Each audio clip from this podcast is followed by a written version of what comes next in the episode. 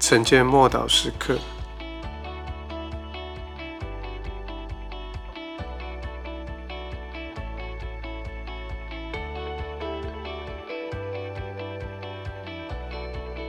彼得见异象，《使徒行传》十章九到十一节。第二天，他们行路将近那城，彼得约在正午上房顶去祷告，觉得饿了。想要吃，那家的人正预备饭的时候，彼得魂游向外，看见天开了，有一物降下，好像一块大布，系着四角，坠在地上。许多事接踵而至。虽然初代教会遭受逼迫，但仍然有爆炸性的增长。福音。在当时改变了许多人的生命，包括曾经是死对头的少在教会因着福音蓬勃发展的这种气氛下，人很容易松懈下来。表面上看起来，人因着福音的确有果效，而且大胜利。可是，在神的眼中，这只不过是开始而已。问题在于。我们以我们有限的理解力，常常弄不明白正在发生的事情。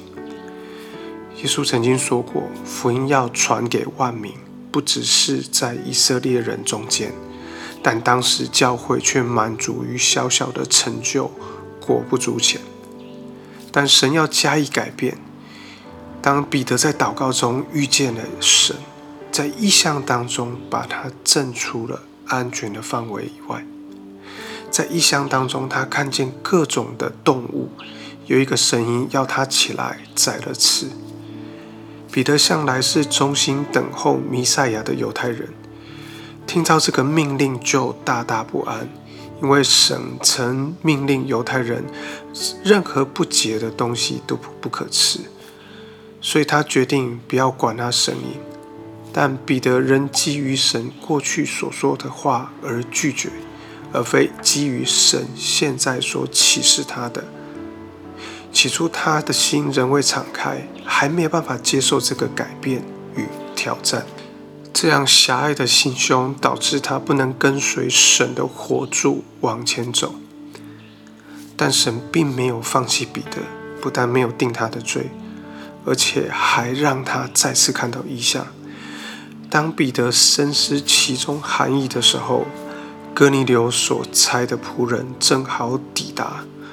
哥尼流是该萨利亚的地方长官，是个外邦人，但他非常的渴慕神，很想听听有关耶稣的事。彼得跟他们下去，就跨越了耶稣在十字架上所除去的种族隔离之线。尽管是慢吞吞的、不情愿的，加上害怕与成见。但如今，神的能力总算临到外邦人了。外邦人已经预备好了，等候彼得去到他们当中。让我们一起来祷告：神啊，我感谢你，你胜过我生命中的惧怕、迟疑、限制、反对和偏见，是带领我在困境当中，仍然能够使我勇敢跨越。不管是从人来的，从环境来设立各样的限制、各样的障碍、各样的城墙、各样的边界，你都带领我们勇敢的跨越。